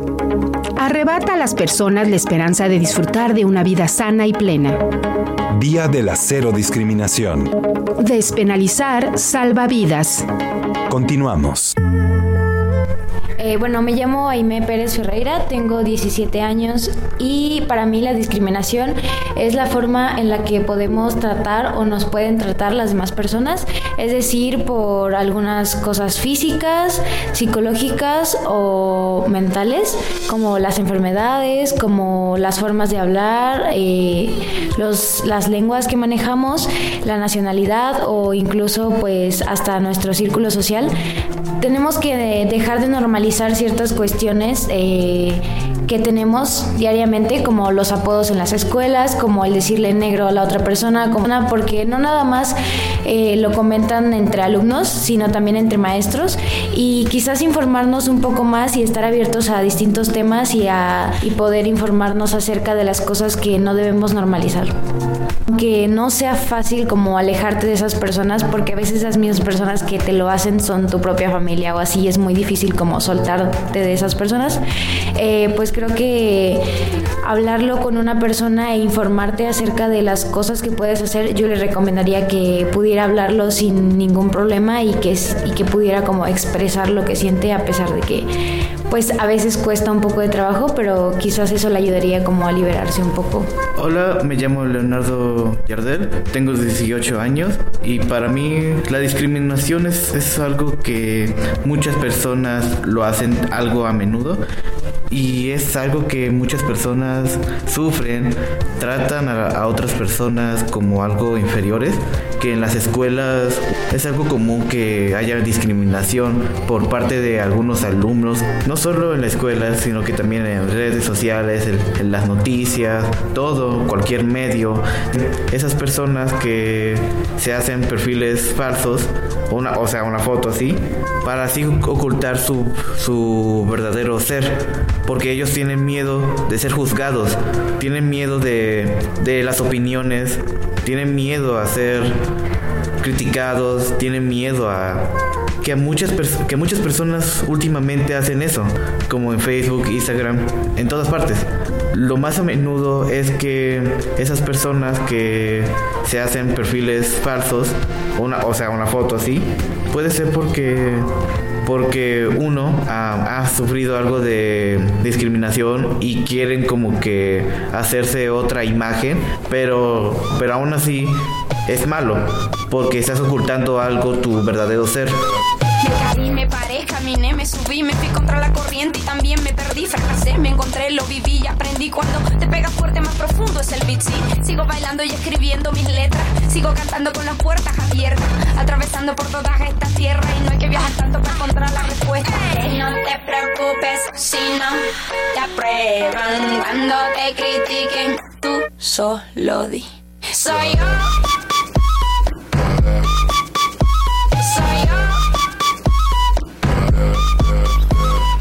Pues insisto, qué bueno es escuchar a, las, los y les jóvenes hablar de, estos temas y hablar con claridad y decir esto es lo que, lo que molesta, ¿no? Y bueno, una de las preguntas que se quedó hace un momentito y que me parece muy interesante era eh, el tema de cirugías y, si son gratuitas, y porque además, bueno, pensaría, primero, ¿son necesarias las cirugías para poder eh, decir que soy una persona trans? O no son necesarias? Para poder decir que soy una persona trans, no. Okay. Ahora, hay gente que necesita una cirugía para sentirse mejor. De hecho, esa es la diferencia entre transexual y transgénero. ¿no? Transexual es la persona que necesita la cirugía. Transgénero es aquella que dice, no, pues yo con mis genitales con los que nací estoy bien. A lo mejor sí puedo tomar hormonas para caracteres sexuales secundarios, etcétera, pero sin meterme a una cirugía, ¿no? Eh, son válidas ambas posturas. O sea, no, vamos, una mujer trans no es más mujer si se opera que si no se opera, ¿no? Lo mismo un hombre trans. Eh, son simplemente eh, necesidades de cada quien. Ahora, desgraciadamente en México no existe todavía esa posibilidad de que la seguridad social o algunas otras instancias eh, brinden cirugías de manera gratuita. Hay en algunos lugares, sobre todo en Ciudad de México, lo que es Clínica Condesa y ahora ya se abrió una unidad de atención a salud de personas trans que brindan tratamientos hormonales y acompañamiento médico y psicológico de manera gratuita. Eso sí se puede, por lo menos en Ciudad de México, ¿no? En Veracruz, en algunos lugares, algunas eh, algunas clínicas de seguro social también lo ofrecen, pero no de manera eh, universal, digamos. Y Lea, me gustaría que retomáramos otra de las preguntas que hicieron acerca de eh, los efectos emocionales que hay eh, cuando se sufre discriminación siendo una persona trans. Creo que eso es bien importante, ¿no? Sí, yo creo que todas vienen, todas las preguntas van de la mano, ¿no? Eh, desde el que nos han dicho que es ser trans, hasta cuántas cirugías son las que te tienes que someter, hasta la discriminación que sufres por no cumplir con estas, eh, con estos patrones de conducta, ¿no? Eh, es decir, en la sociedad te dicen que ser trans es identificarte con otro género, iniciar una terapia de reemplazo hormonal, someterte a cirugías y pues parecer hegemónicamente a lo que te han dicho que es ser un hombre y una mujer. Cuando tú no cumples con estas expectativas eh, o con esta figura hegemónica, comienza la discriminación, la exclusión, comienzan las miradas en las calles y eso tampoco nos han dicho que es violencia, ¿no? Claro. Por supuesto que es violencia el hecho de que veas tajantemente a una persona eh, juzgándola con tu mirada y esto permea un espacio hostil para las personas trans, ¿no? El hecho de no sentirse seguras en los espacios públicos, en los espacios privados, como las escuelas, las instituciones de gobierno, la salud pública. Una de, de, los, de, de las cuestiones por las cuales las personas trans no asisten a las instituciones de salud pública es por el miedo al rechazo, por el miedo a la discriminación que diversos este, personas que atienden eh, en estas instituciones de salud pública pueden ejercer contra nosotras y nosotros, ¿no? Entonces, eh, el hecho de que constantemente esté siendo bombardeada o bombardeado o bombardeade por estos prejuicios, por estas miradas, por estos tratos, obviamente generan codependencia emocional hacia otros tratos, hacia otras personas, generan diferentes inseguridades, incluso eh, hay una estadística bastante preocupante que es el, la tasa del suicidio trans, ¿no? Que está, que va más del 40%. Entonces, eh, es pensar en eso, ¿no? En cómo diversas estrategias que, que tiene la sociedad para discriminarnos permean un espacio hostil para las personas trans en espacios públicos y privados e incluso con nosotras mismas, ¿no? Yo también viví, eh, pues justamente desde, desde pequeña empecé a sufrir discriminación y rechazo y eso hizo que yo generara inseguridades internas, ¿no? Me daba mucho miedo socializar, me daba mucho miedo mi voz, mi apariencia y fue así como empecé a construir eh, imágenes que me desgastaban a mí misma, ¿no? Me empezaba a comparar con otras personas trans, con otras mujeres y justamente tenía esta necesidad de querer acceder a una terapia de reemplazo hormonal para parecer lo más posible a una mujer y que no me rechazaran o que no me discriminaran, ¿no? Entonces, todas estas preguntas se enlazan en, en el qué es ser trans y cómo se lo expresamos a las otras personas, ¿no? Porque si yo llego y te digo que una persona trans es una persona que toma hormonas o que se somete a cirugías, va a generar eh, inseguridades en otras personas que dicen yo como tomo hormonas, yo como consigo el dinero para una cirugía, ¿no? Entonces yo creo que hay que empezar a tomar conciencia de cómo nos definimos incluso a nosotras y nosotras mismas y mismas, eh, el cómo nos expresamos ante las otras personas y voltear la perspectiva de cómo nos miramos entre nosotros, ¿no? Porque sí, definitivamente todas estas inseguridades, este rechazo genera apego, dependencia, eh, incluso justamente hasta llegar al suicidio, ¿no? Que es lo que buscamos evitar. Claro. Y es que es, es importantísimo también hablar, ¿no? De, del tema de la salud mental, que sin duda eh, lo, lo, afectamos eh, con cada uno de estos comentarios, con cada una de estas violencias, pequeñas, medianas, grandes, no importa, estamos afectando la salud mental de alguien. Y bueno, yo quisiera hacerles una pregunta que a lo mejor, eh, pues es un poco pues un poco más burda, ¿no? Pero, a ver, hace unos días estaba yo formado en una fila, este, para hacer un trámite y delante de mí había una chica ¿no? Que yo pienso, no lo sé, porque no puedo tener la certeza de que era una chica trans, ¿no? Porque quizás su cuerpo no es el típico cuerpo que vemos en todos lados, ¿no? Entonces yo la estaba observando y además yo estaba diciendo, qué impresionante lo guapa que es, Entonces ella volteó, me vio, me cachó viéndola, ¿no? Entonces yo no supe qué hacer y ya no sabía dónde, para dónde voltear, ¿no? A mí me dio miedo, pena, como quieran llamarlo, decirle, oye, qué guapa eres. ¿Se vale hacer eso? ¿Se vale decirle a alguien qué guapa eres, qué guapo eres en estas situaciones?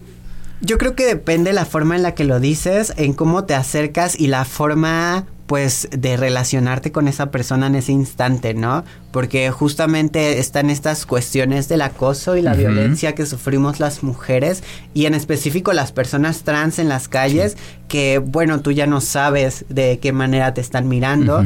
eh, de qué, qué, están hablando de ti y, y justamente recae en, en inseguridades que uh -huh. podemos construir, ¿no? Entonces yo creo que es completamente válido mientras tengas eh, la, de, la delicadeza y la forma más respetuosa de acercarte a una persona y decírselo como un cumplido sin caer en el acoso claro. o la violencia que puedes ejercer a través de una palabra, ¿no? Porque uh -huh. es bien sabido que a través de estos cortejos también uh -huh. puede ir de por medio una forma de violencia. Entonces, siempre y cuando tengas la precaución de dirigirte a esa persona con respeto y sin las formas de incomodarla, incomodarlo, uh -huh. creo que es completamente válido o incluso preguntárselo, ¿no? Así de, oye, ¿puedo decirte algo? ¿No? Entonces, creo que hay formas de preguntar y decir las cosas. Claro. Sí, y algún, algo que quisiera agregar, digo, yo estoy segura que tú no lo hubieras hecho, pero en alguna ocasión alguien queriéndome halagar uh -huh. me dijo, no, es que eh, hace algunos añitos,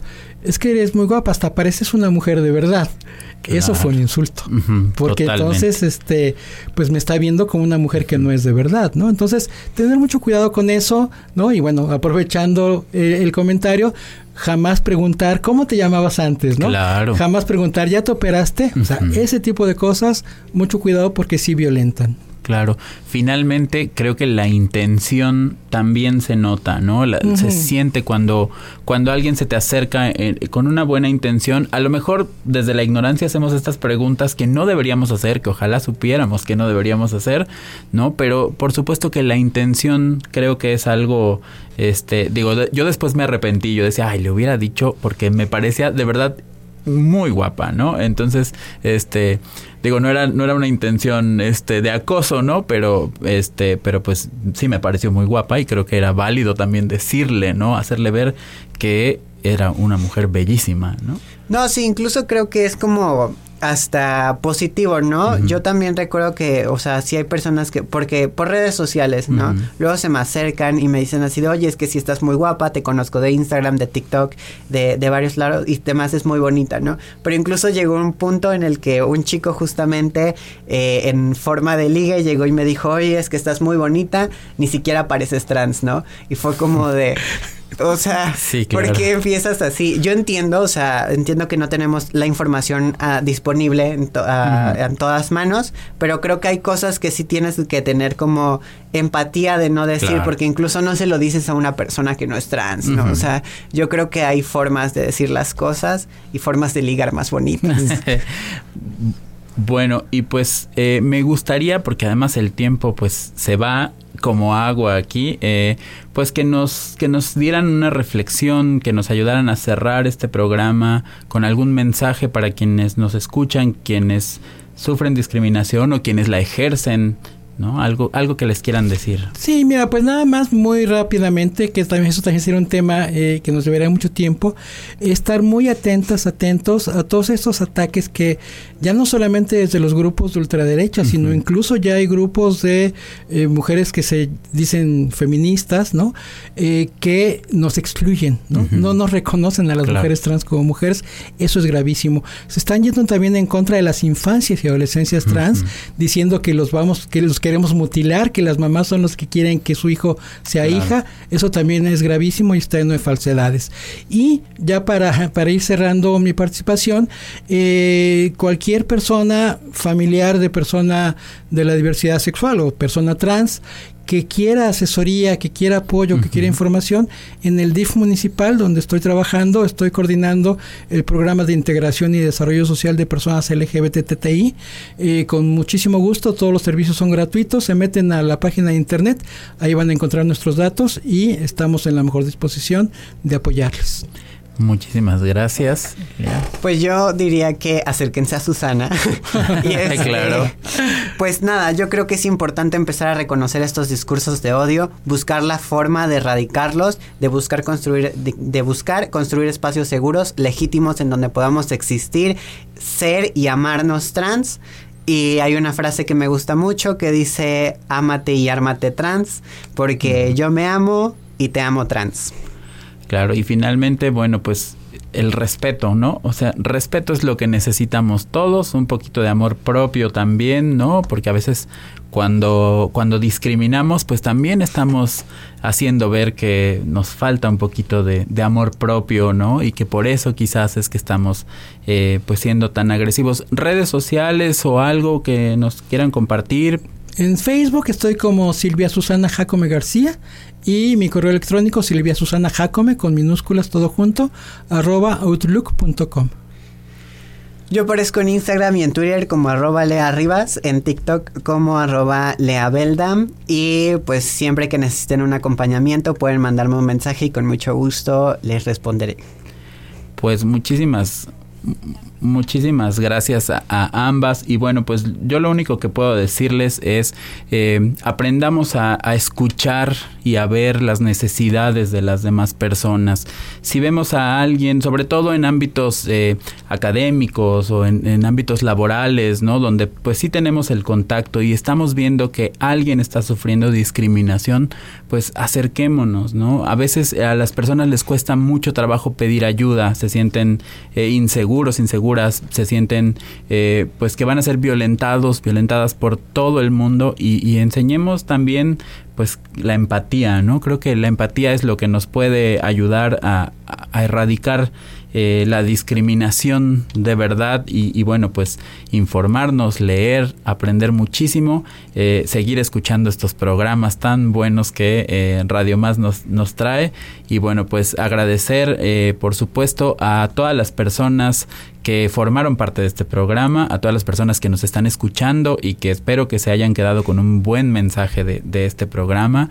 Eh, pues hay que combatir la discriminación y, bueno, pues nada más, ¿no? Eh, y por supuesto agradecer a eh, las personas que nos, a los chicos, chicas y chicas que compartieron sus opiniones, sus preguntas. Les agradecemos a, la Escuela Gestalt que nos facilitó este, este acceso y bueno, por supuesto también a a las personas que están aquí acompañándonos en cabina, a la productora América García. Ah, perdón. Rafa Guevara también, muchísimas gracias. Y, bueno, pues gracias Susana, gracias Lea por, eh, pues por acompañarnos y por ayudarnos a entender mucho de, esto que nos hace falta. Gracias y pues nos escuchamos pronto. No me sirve, no ve los ojos de mi gente, no me sirve vivir en el ático de mi mente, no me sirve dominar, no me sirve tener dueño, no me sirve si no se está alineando con mi sueño, no me sirve. Si a mí me hace daño, no me sirve no afinarme a la voz de mis hermanos, no me sirvo si a mí yo no me amo y no sirvo yo si no estoy sirviendo al ser humano. Cantamos para manifestar lo que anhelamos, alquimistas que con nuestros versos materializamos. Abracadabra somos cantadores que hilvanamos diferentes realidades con lo que verbalizamos. Soñamos y no hay quien detenga las visiones que creamos. No existen fronteras para lo que imaginamos. Esto sobrepasa cualquier regla, ley o límite geográfico y si no con música lo derribamos. En movimiento estamos y a cada paso dado el horizonte vislumbramos, pero mientras más avanzamos, parece que nunca llegamos al destino del eterno viajero y lo disfrutamos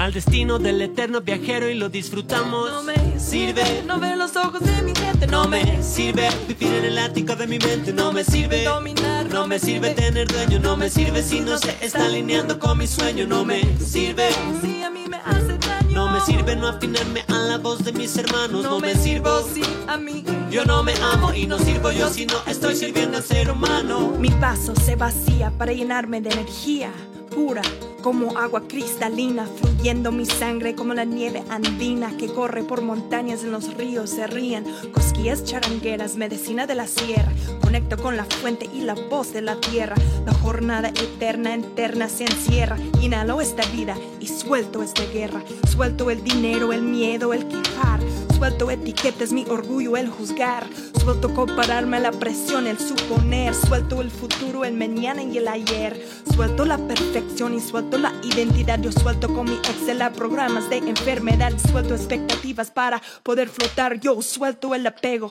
para poder volar. No me sirve. No ve los ojos de mi gente. No me sirve vivir en el ático de mi mente. No me sirve dominar. No me sirve tener dueño. No me sirve si no se está alineando con mi sueño. No me sirve.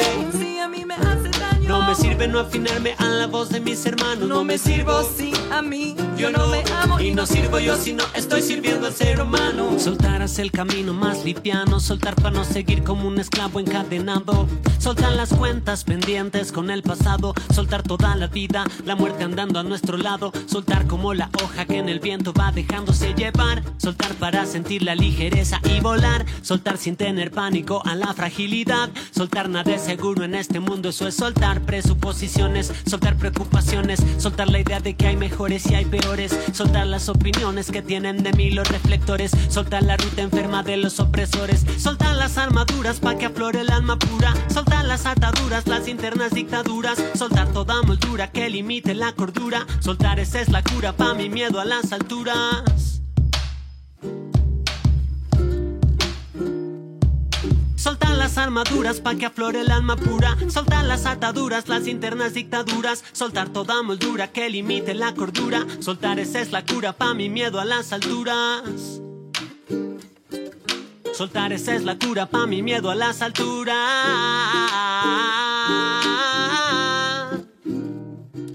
Soltar, saltar, volar para llegar hasta tu hogar. Soltar, saltar, volar, dejando ir, dejando atrás. Soltar, saltar, volar para llegar hasta tu hogar. Soltar, saltar, volar, dejando ir, dejando atrás. Soltar, saltar, volar para llegar hasta tu hogar. Soltar, saltar, volar, dejando ir, dejando atrás. Soltar, saltar, volar para llegar hasta tu hogar. Soltar, saltar, volar, dejando ir, dejando atrás.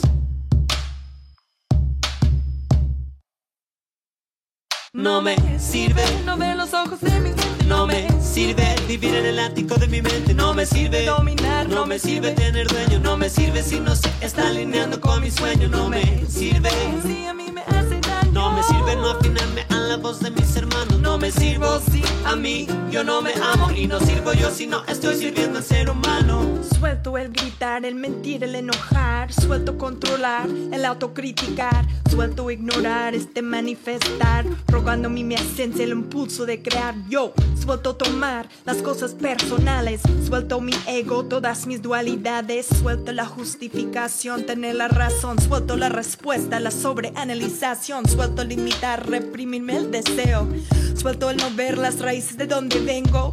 Suelto la purga, el tiempo, el volante. Suelto a la muerte, llega en cualquier instante. Suelto competir, la vida no es una carrera.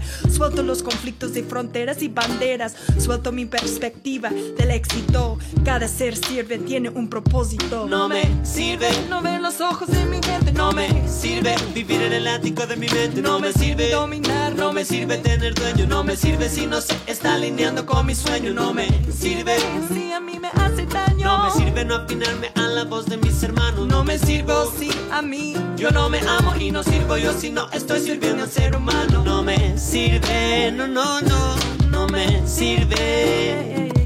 No me sirve, no, no, no me sirve. No me sirve, no me sirve, no me sirve. No me sirve, no me sirve. No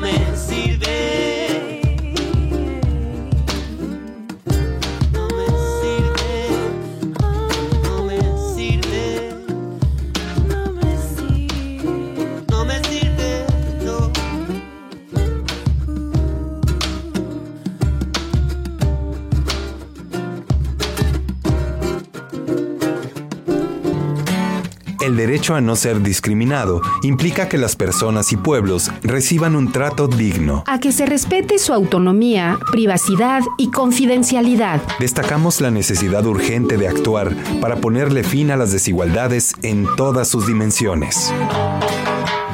Día de la Cero Discriminación. Despenalizar salvavidas. Gracias por acompañarnos. Al que ves que es diferente. Al que piensa algo distinto. Al que juzgas duramente y no se lo dices de frente. No mereces ser tu amigo.